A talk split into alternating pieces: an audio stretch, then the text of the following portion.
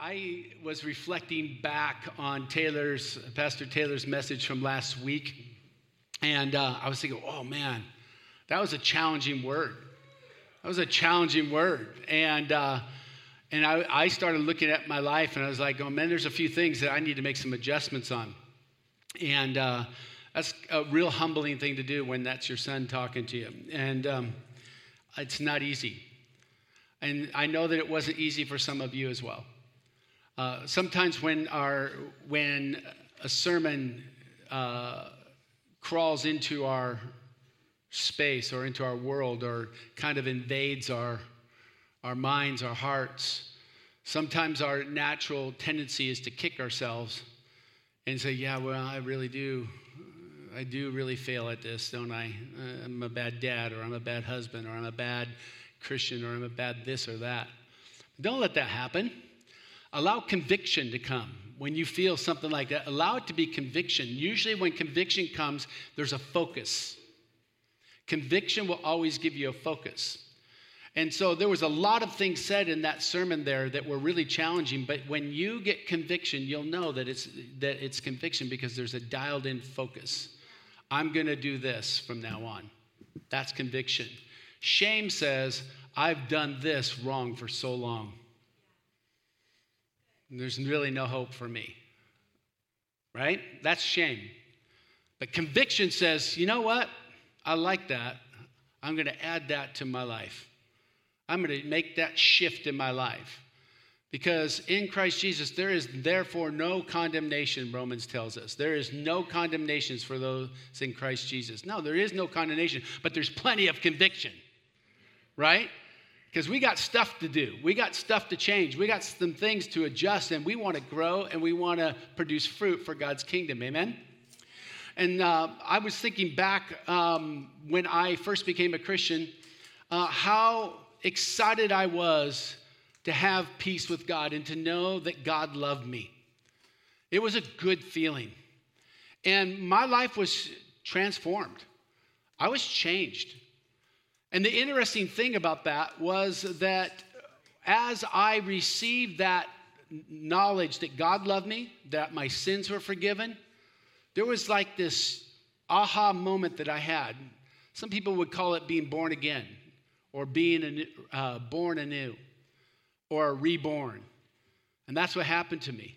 That day, when I was born again, when I became new to Christ, when I became aware okay, this is what I've been searching for, all of a sudden, something came alive inside of me, and it was amazing. And, uh, but the interesting thing is, when I came to the realization that this was real, I dedicated my whole life to it. Okay? We're in this new series called Me and My House. It comes from Joshua 24. In fact, let's read it. If you've got a Bible, just open up your Bible to Joshua 24. I don't have it for the screen, so those of you that don't have Bibles um, or phone or some way to look it up, you can just listen. In uh, Joshua 24, it says, Fear the Lord and serve him in sincerity and in faithfulness. Put away the gods that your fathers served beyond the river and in Egypt and serve the Lord. And if it is evil in your sights to serve the Lord, choose this day whom you will serve, whether the gods of your fathers that your fathers served in the region beyond the river, or the gods of the Amorites in whose land you dwell. But as for me and my house, this is Joshua saying, as for me and my house, as for me and my house, we will serve the Lord. So, this was a commitment that I was making when I realized this is it. I'm going to change my friends. And I went up to Tina, who was my girlfriend at the time, who is now my wife of 41 years. Best decision I ever did make. Best decision she ever made. Why did you laugh when I said that? uh, no, but it was, it was a decision that I had made. I was drawing a line in the sand. And for some of you, when you think of me and my house, you think, well, I'm not married. I don't have, I'm not married and with three kids, or my kids are grown and I'm gone, and it's just me by myself. As for you, and the influential role that you play in other people's lives. As for you and your business, as for you and your friends, as for you and your empty nest spouse, as for you and your great grandkids, take that posture. Take that posture. And as you take that posture, man, things are going to open up for you like never before. So, anyway, so back to those early days when I made this commitment that had the spirit of, as for me and my house, we will serve the Lord. Um, I noticed some things that right away I felt this lifting of guilt off my shoulders because I was living in such a way that wasn't God centered, but it was full of fear and anxiety. I was searching for something, and uh, my house, the household that I grew up in, was very disrupted with mental illness and with dysfunction. And most of the people that I was surrounded by had the same problems. I didn't have in my purview a marriage to look at and say, when I get older, I want to have a marriage like that. I didn't have that. And so I didn't have anybody inspiring me in the things of God or even in the things of relationships. I just had pretty much dysfunction a lot, especially in my teenage years. And uh, so when I came to the Lord, I mean, I was like, oh, this big weight came off my shoulders. And, and uh, I had done so much searching. I had been looking for something. And that U2 song, U2 song that says, I still haven't found what I'm looking for, it's an iconic song, was just kind of ringing in my ears all the time. I still haven't found what I'm looking for. Because I used to do all kinds of crazy stuff. I had a wild story. And it was a wild story of searching. I love to travel, I love to hike, I love to be in the outdoors. I used to ride freight trains from Skykomish over to Wenatchee just for the fun of it. It was an adventure. I just wanted a thrill of adventure. I would hike up into alpine lakes and camp overnight or go up into the snow and make igloos and sleep in them and just did all kinds of just fun random things that I ah, let's try that. Let's go do that. Let's go for a wheeling. Let's go, let's go adventuring. And I would hitchhike all around the country and went I hitchhiked down to Mexico one time and got drunk and passed out and it was a mess because I was searching for something. Got picked up by the police in Mexico, scary thing, until I finally coughed up $12 and they let me go. I was lost. I was lost. Some of you can relate to that because we've all had our periods of being lost of some, in some way or another. But I was lost. And so when I felt that God loved me and that I was forgiven, it was like this big weight. So I realized one thing, though, that was interesting is even though I joined a church, it was a small church at the time, only about 60 people. But I started noticing something that the message that was being communicated by the parents and the family in the church and the pastor from the pulpit and stuff like that was a message that wasn't translating to the teenagers. It wasn't connecting. And neither were their lives. Their lives were kind of boring because it seemed like church was the only thing they did. They went to church, they read the Bible, they memorized the Bible, they did all kinds of things. It just wasn't an interesting story for kids. They just weren't interested in it. It was kind of a boring thing. You know, they, they were very moral, they didn't do the bad stuff, but it was just kind of boring. It just wasn't alive, it wasn't adventurous, it, there wasn't nothing there, it felt like. And so, even though there was this eternal life component, there was this kind of like flatlined, like, is this it? You mean getting a nice shirt and a tie and a coat? That's it? Going to baby showers? Eating ice cream after church? That's it? Going out to dinner on the weekends? That's all there is? Where's the adventure? Where's the life? Where's the thrill? Where's the risk? Where's the, where's the punch? And I remember sitting in kind of a group therapy group, And the facilitator was a Christian guy, a really strong Christian, and everybody there was Christians in the, in the room, or most people anyway. And Tina and I had just given our lives to Jesus, and we were working things out. And so we were going to this because there was a heavy discipleship component to this. And I remember the guy that was leading the group, he says, You guys need to start watching Steve and Tina because they have a more adventurous life than all you. And I thought, what? We're the sinners. I mean, we were just like having keggers in the woods this months ago, right? And it's like, we still, what's the deal? And I learned as time went on, I realized that sometimes in the Christian life, sometimes our story can lose its punch because there's no sense of adventure. There's no sense of risk taking. There's no challenging times. There's no endurance that is needed. There is, there is no sense of purpose sometimes or vision. And so, when we look at the message that Taylor showed last week about our, being there for our families and raising up our kids in the way they should go and, and protecting their innocence and all those kinds of things and being an example for them. Part of being an example for them is to live a better story. Live a better story. And so, even though I felt like I finally found what I was looking for in Jesus, there was this thing that I had in my possession was this sense of adventure. And I think it came out of just a hunger for wanting to connect with God. I was searching. And in that searching, I tried so many things. When I was a kid, when I was five years old, I remember rolling little logs into the water at our cabin on Whidbey Island and riding, straddling those logs and just letting the waves run me back into the shore. As I got older, I remember strapping logs together to make rafts, and we, I would pretend like I was Huck Finn or Tom Sawyer and on this adventure, and I'm going to go out and I'm going to sail across to Camano Island. And I would get out about 12 feet, and the waves would bring me back in again.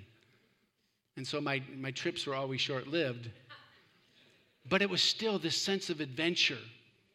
And I was looking I was looking to find something, and I knew that there was something. You know, there's it, it, studies that show that with children, and one of the best ways to connect them to spiritual things is to let them experience what it's like to lay on a beach and allow the waves to, to lap up on their legs, or to sit in a swing and pick up the rhythm and the vibration of the swing.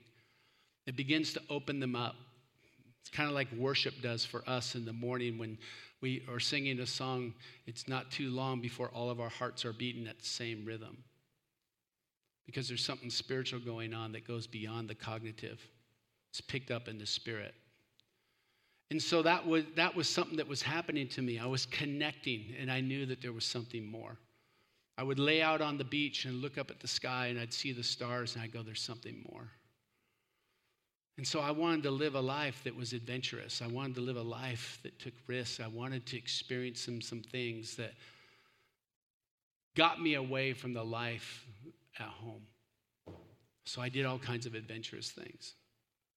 So, but then when I became a Christian, I realized that my sense of adventure, my desire to do something was something that was valuable. Ever since that guy told me that, he said, Do you guys need to be, get a story like Steve and Tina? He didn't mean go out and do the crazy things that we did as far as the, the negative things or the sinful things. He was saying, Live life.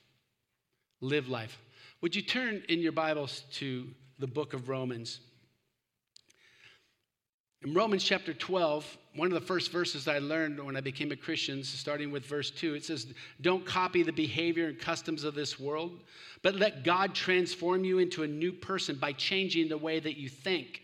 Then you will learn God's will for you, which is good and pleasing and perfect. You know, some of us don't have a very good story, and it is not very attractive to our kids or to our grandkids because we've never experienced the transformation. This scripture says that let God transform you into a new person. Got, I, I, love the, this song that we were singing, You're Doing a New Thing. You're doing a new thing. When God transforms you, it means move beyond the form that you currently have. It doesn't mean it was an event when you gave your life to Jesus. That began the transformation process. But Paul tells us that we need to be uh, working out our salvation all the time. We're constantly working on ourselves and we're constantly allowing God's transformation to come. So, transformation helps you have a better story. Some of us need to allow God to renew our mind, to renew our thing. Some of us are just way too short with people, some of us are too angry all the time, or prideful, or have to be right, or we got to confront somebody. We got to we got to uh, rip them a new one every time we get cut off by another car or something along those lines, and we we're all upset, riled up. Because we haven't allowed God to transform our minds and our hearts and our patience. If we want a better story, we got to let God transform us. And look at Luke chapter 9 and verse 62. And Jesus said, If anyone who puts his hand to the plow and looks back is not fit for the kingdom of God. There was something that came up in my mind when I first became a Christian is I need to commit to this thing. I'm either in or I'm out. I'm all the way in or I'm all the way out. And I remember when we when we decided to get married, Tina and I decided to get married, it was a big in or out type thing. Because it was like, how are we going to do this wedding? Right? We had to make some tough choices. You had to make some tough choices. Because one of the things that happened was I gave my heart to Jesus, and it took there was about six months there where Tina was like, mm, not so sure about this. These are weird people. And I'm not sure if I want to be associated with weird people. I mean, they got their hands flapping around in the air, they got all the weird stuff going on. But was, she wasn't raised up into things like I was. I went to Catholic church and things like that. So I had awareness of God and I, a reverence for God in a sense. But I didn't understand how salvation worked. I didn't know how God forgave us, all that. All I knew is that there was a really ugly statue inside the church with blood on it. And I didn't like it, okay? But I had an awareness of God. So I didn't like it when people used God's name in vain. And it just bothered me. But Tina didn't have any of that. And so it took a while. And so I remember coming to her after this change happened to me, and I said, Hey, look, I'm going this way. And if you want to go this way, that's great. But if you don't, we got to part ways. And I mean, that's pretty raw and hard, right? Really difficult to stomach. And I don't know if my approach was good or not, but she said, Well, I'll go to church with you. Went to church. She went to church. She came in and sat through the whole service, and people lifting their hands in worship, and there was some preaching going on and an altar call. She didn't raise her hand. I was really disappointed. As soon as it broke, she looks at me she says, Get me out of here right now. Get me out of here right now. And uh, so I got her out of there right then. And um, but something happened. Somebody reached out to her and gave her a Bible. So she came back to church to see what it was like to use a Bible in church. And uh, it had her name on it and everything. It changed her life. And it opened her up to a different story. And all of a sudden, now things are new. But we had to commit. I was willing to risk everything risk my girlfriend, risk my friends, I lost all my friends. All of them. Because I was, I was determined. I'm going after this 100%. I wanted God to transform me. I started reading books, started reading scripture, started going to group meetings and Bible studies and small groups and things like that. I started volunteering, started doing all the things I could because I wanted God to transform me. So I committed. John 3:16, we know this scripture. It says, For this is how God loved the world. He gave his only son so that everyone who believes in him would not perish but have eternal life. You know, the, the thing that I got from that was that in my story, God loves me. He loves me. And I always thought God was mad at me. I always got, thought God was postured against me. But you know what? Love has been a part of my new story.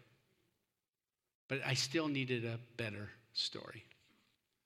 You see, we see the idea of story. We think of the word story and we think of the word history, his story. And when it comes to your story, it's finding out where you fit in his story and then adding your story to his story. Not, not his story to your story, but your story to his story and become a part of his story. And that's how you get in touch with something that's eternal, that's something that goes on forever. Because it, we're all going to die at some point. But you know what? When you contribute something to his story, your fruit will last for eternity. It will all, you may not know what it is and I don't know what it's like when we get to heaven. I don't know if we're going to be able to see all the things that that song Thank You Jesus uh, sh- talks about, but I'm telling you this right now that there is going to be a piece of eternity in a lot of people's lives because of some of you. Because you have taken the time to allow his story to be your story. In Matthew chapter 9 and verse uh, 9, it says this As Jesus was walking along, he saw a, a man named Matthew sitting at the tax collector's booth. He said, Follow me and be my disciples. Be, and uh, Jesus said to him, uh, uh, Oh, I'm sorry. I got lost there. So as Jesus was walking along, he saw him. Let's start all over. Let's go all the way to the back. Live stream. Sorry about that. You weren't looking at your Bibles anyway, so please get your Bibles out. All right. So as Jesus was walking along, he saw a man named Matthew sitting at his tax collector's booth. Follow me and be my disciple, Jesus said to him. So Matthew got up and followed him. Later, Matthew was invited, invited Jesus and his disciples home uh, for, as, as dinner guests, along with many tax collectors and other disreputable uh, sinners. Uh, but the Pharisees saw this, and they asked, the Pharisees saw this and asked his disciples, Why does your teacher eat with such scum? You know, that's not a good thing to say these days. Please don't do that. You might get canceled. Um, verse 12. Jesus heard this and said, Healthy people don't need a doctor, sick people do. Then he added, Now go and learn the meaning of this scripture. I want, to, want you to show mercy, not to offer sacrifices. For I have come not to call those who think themselves as righteous, but those who know that they are sinners. Why do I bring up this scripture? I bring up this scripture because here's this guy. He's living a life that this story is like people hate this guy. He hates this guy. I mean, they hate this guy because he's collecting taxes and he's just sitting there, a boring life. And he says, Come be my disciple. There's a couple of interesting things here is, is that Jesus led such an adventurous life that he was willing to go up to somebody that everybody else hated and said, Be one of my team, be one of my elders. Be one of my disciples. Be one of the guys I hang out with. Be one of the ones that's going to enter something into the New Testament. Be one of those guys. And he saw it before the guy was ever transformed. And so Jesus has got a story that says, I'm going into places where I and go, I'm going to go eat with scum. I'm going to with, with everybody else, the people that everybody else hates, I'm going to go hang out with them. Okay, now he's not going to become like them, he's going to transform them because he has a desire to live a bigger story, a better story.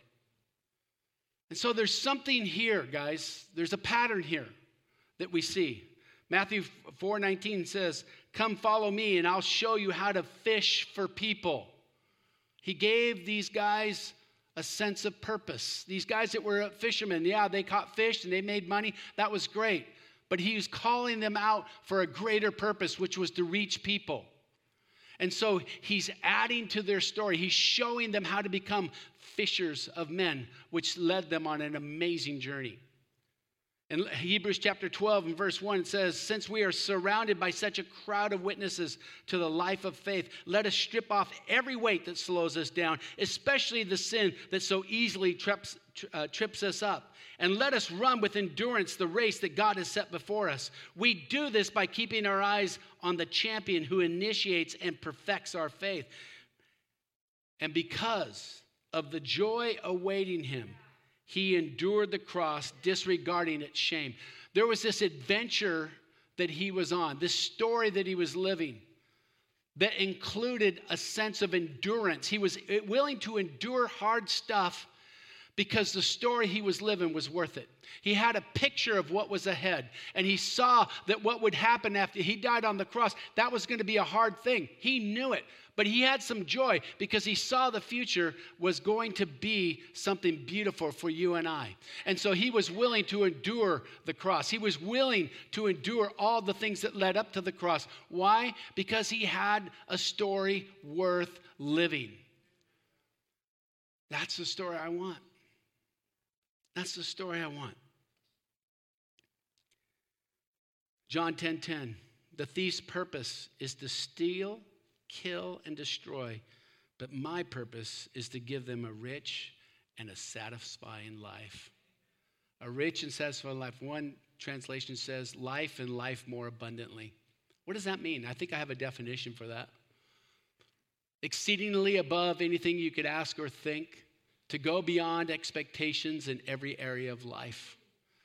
If Jesus died so that you could have life and life more abundantly, exceedingly abundantly above anything you could ask or think, something that goes beyond in every uh, beyond expectations in every area of life. That includes your marriage and in your parenting it goes in, in your serving, in your business, that goes in your work, in all the things that you do. As a grandparent, as a great grandparent, there is a, a life and a life more abundantly, something that goes beyond your expectations in every area of your life. Jesus said, I came to give them this kind of life. This is the kind of story we need our kids to see us live. This is the kind of story the people that you are witnessing to need to see you live. A life that goes beyond the expectations in every area of life, a marriage that goes beyond, a vision that goes beyond, a hope that goes beyond, a vacation that goes beyond just sightseeing and eating good meals. A vacation that has some purpose behind it. I remember we used to go uh, to Blue Lake every year, and we would we would be with a bunch of families from that we knew from church and other areas, and we'd get together, and our kids would come, and we'd go jump off cliffs, and we'd camp in tents. And one year we brought uh, Taylor, Shelby, and Cameron all brought uh, three uh, friends each, uh, and it was nuts, or two friends each, I think it was, two or three, and Noel was one of them. Who invited you, Noel? Taylor? Sneaky little dude, isn't he? Uh, what really happened at night up on, when you went and looked at the stars? Uh, oh, that's right. The girl slept in the cabin with us. I wasn't saying that. I mean, come on. I was just saying, you know, holding hands, you know, that type of stuff. Yeah, yeah. So, poor Taylor, he's turning red. I've never seen him this red before. Uh, but, but anyway, so, but we'd get together, and then at night we'd sing around the campfire and what we were doing, what were we trying to do? We're trying to show them that fellowship with other Christians can be fun, it can be adventurous. I remember I remember looking at the 35 foot cliff that we're going to jump off and saying, you know what, this is like faith. Once you drop off, there's no turning back. There's no turning back. It's, but always, in all of these little adventures that we took and did, we were, we were determined to live a life that was adventurous to live a life that, that was fun, that was exciting. So that church wasn't a negative thing, it was always a positive thing. And this is why our kids love church. They love it. This is why Taylor is, is, wants to build the church. It's because we were living a story that was attractive to them, a life that was abundant. Some of us need to get a better story because there's no family vision. There's no family mission. We got to get a mission. We got to get vision. We got to have a commitment. We got to find something that is risky. And we need to engage and have a purpose and a meaning for our lives. And so it's really easy to make your purpose what you're against. Some of us are really against some of the things that are happening in schools. Some of us are really against some of the things that are happening in our city. Some of us are really against what's happening with racism. Some of us are really against all these things, and I understand it. I'm against a lot of things. But if that's your vision, it's not going to be an attractive story. you got to get a better story. You got to get you got to go beyond.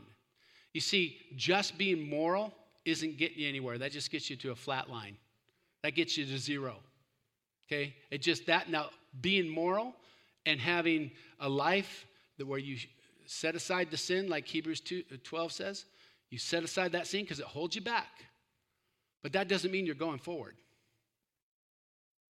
Just because you got rid of the sin, just because you got rid of addiction, just because you got rid of your anger, just because you got rid of your infidelity, just because you got rid of your fornication, just because you got rid of the sins of your past, does not mean you are living an abundant life. It just makes it easier for you to do so, right? It gives you a launching pad to jump from. But you got to get a better story. You got to get one that's attractive to your kids where they see that the life of God, the life of a Christian, is one that's full of adventure and life. I remember when uh, I saw those teenagers at, at, our church and I saw that the, the mission wasn't connecting. I thought, you know what? There's no hope for this church and these kids. That's the, that was the thought that came to my mind in my immature Christian mind. But there was one thing I knew how to do, and I knew, I knew how to party. I just needed to get rid of the sin involved with it. And once I felt like I had gotten rid of that sin that was involved with the party piece, I figured out a way to, to party. I figured out and, and to put Jesus at the center of that party and celebrate. And so I would take teenagers up on hiking trips and up into the mountains and we'd sit around the fire and we'd talk about the things of God and kids would give their lives to Jesus and they'd start speaking in tongues and all kinds of crazy stuff would happen. We'd go on these hiking trips. It was bizarre. It was amazing. We'd take them down to Guatemala and we'd sit in around. Uh, this is kind of a classic for me. Is I love fires. I think I was born. I think I was a pyromaniac in my last life, but because I like to light fires in my backyard and on camping trips and you know, all the things. Uh, don't worry, I don't believe in the last life. So anyway, so but but I just really like to burn stuff. Okay.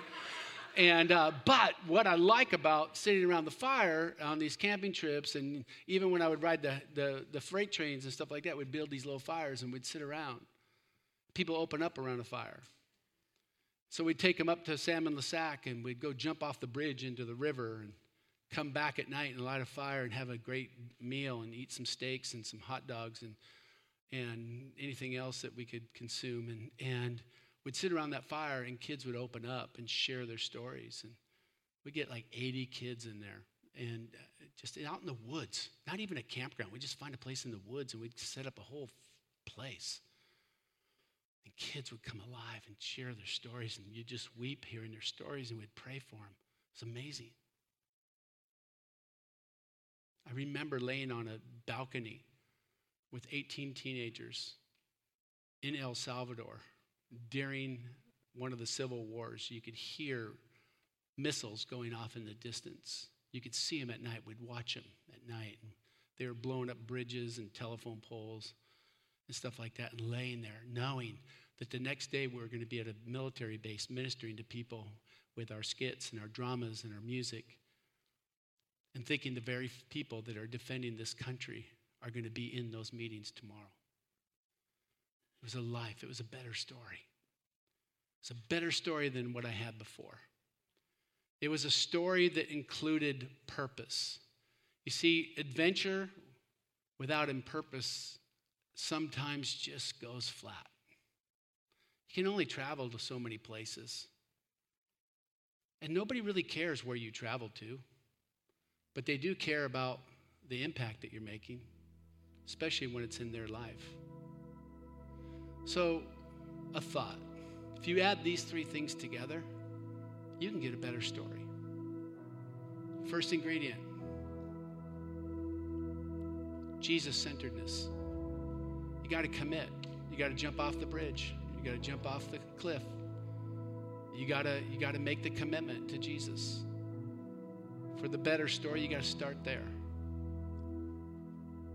When you have that kind of a commitment, when things get going tough, you don't stop. You keep going because you have a better story. When you're following Jesus, you allow him to transform you. You let Him transform you. When you know, when you get a conviction in your heart that you've been angry, you know you should apologize. You know you should ask for forgiveness. You know that you should release the person from their sins. When you know that, you allow God to transform you. And that's the beginning of a good story, but it's not all there is. You have to add something. Add your passion. Add your gifting.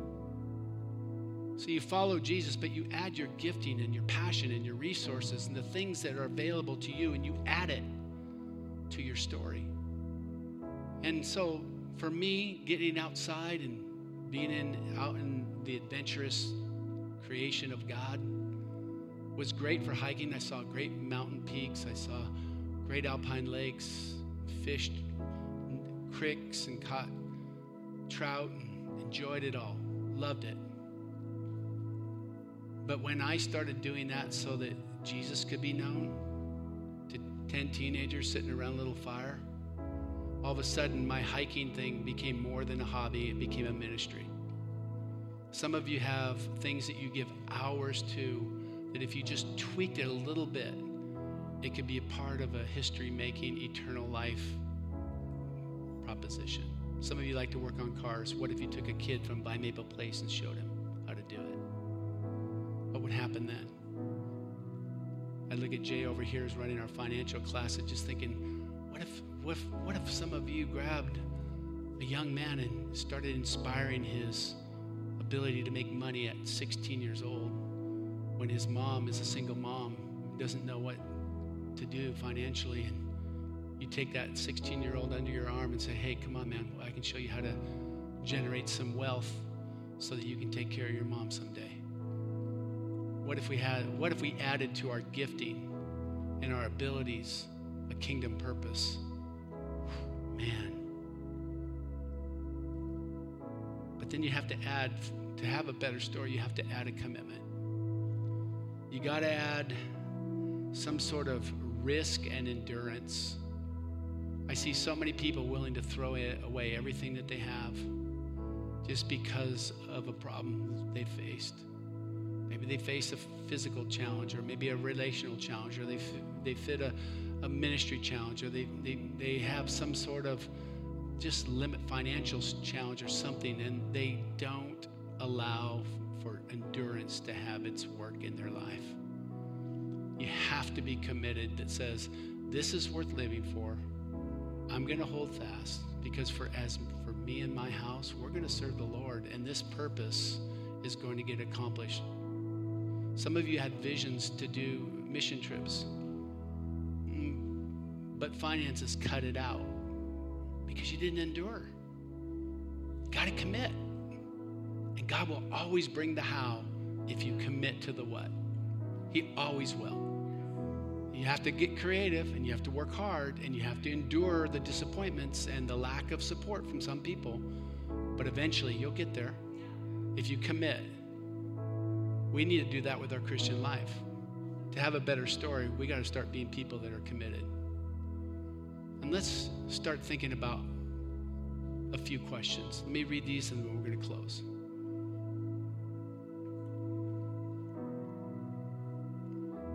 Do you have a life that you feel is rich and satisfying and inspiring to your kids or to your grandkids or to the people that you influence? If not, why don't you pray and ask God to give you a better story? Show you how to live a better story. Are you willing to endure hard things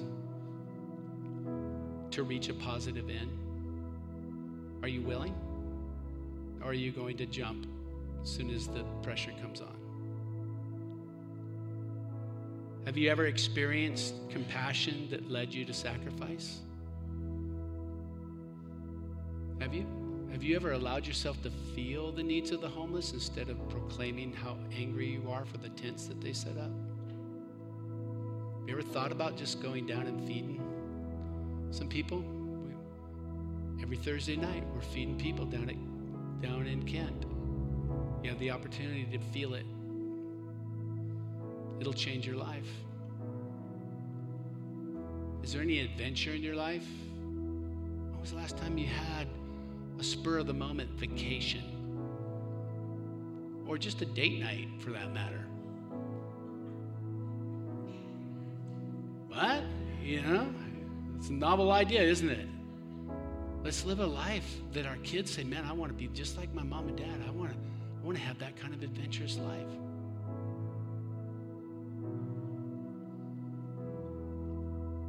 Do you have a family vision? Do you have a family mission? If not, let's get one. Let's get one. Because being anti anything isn't life more abundantly. Being a great disciplinarian isn't a good story. Being famous, having money, being an amazing being an amazing physical specimen of a man similar to me um, is, is great. But it isn't a good story.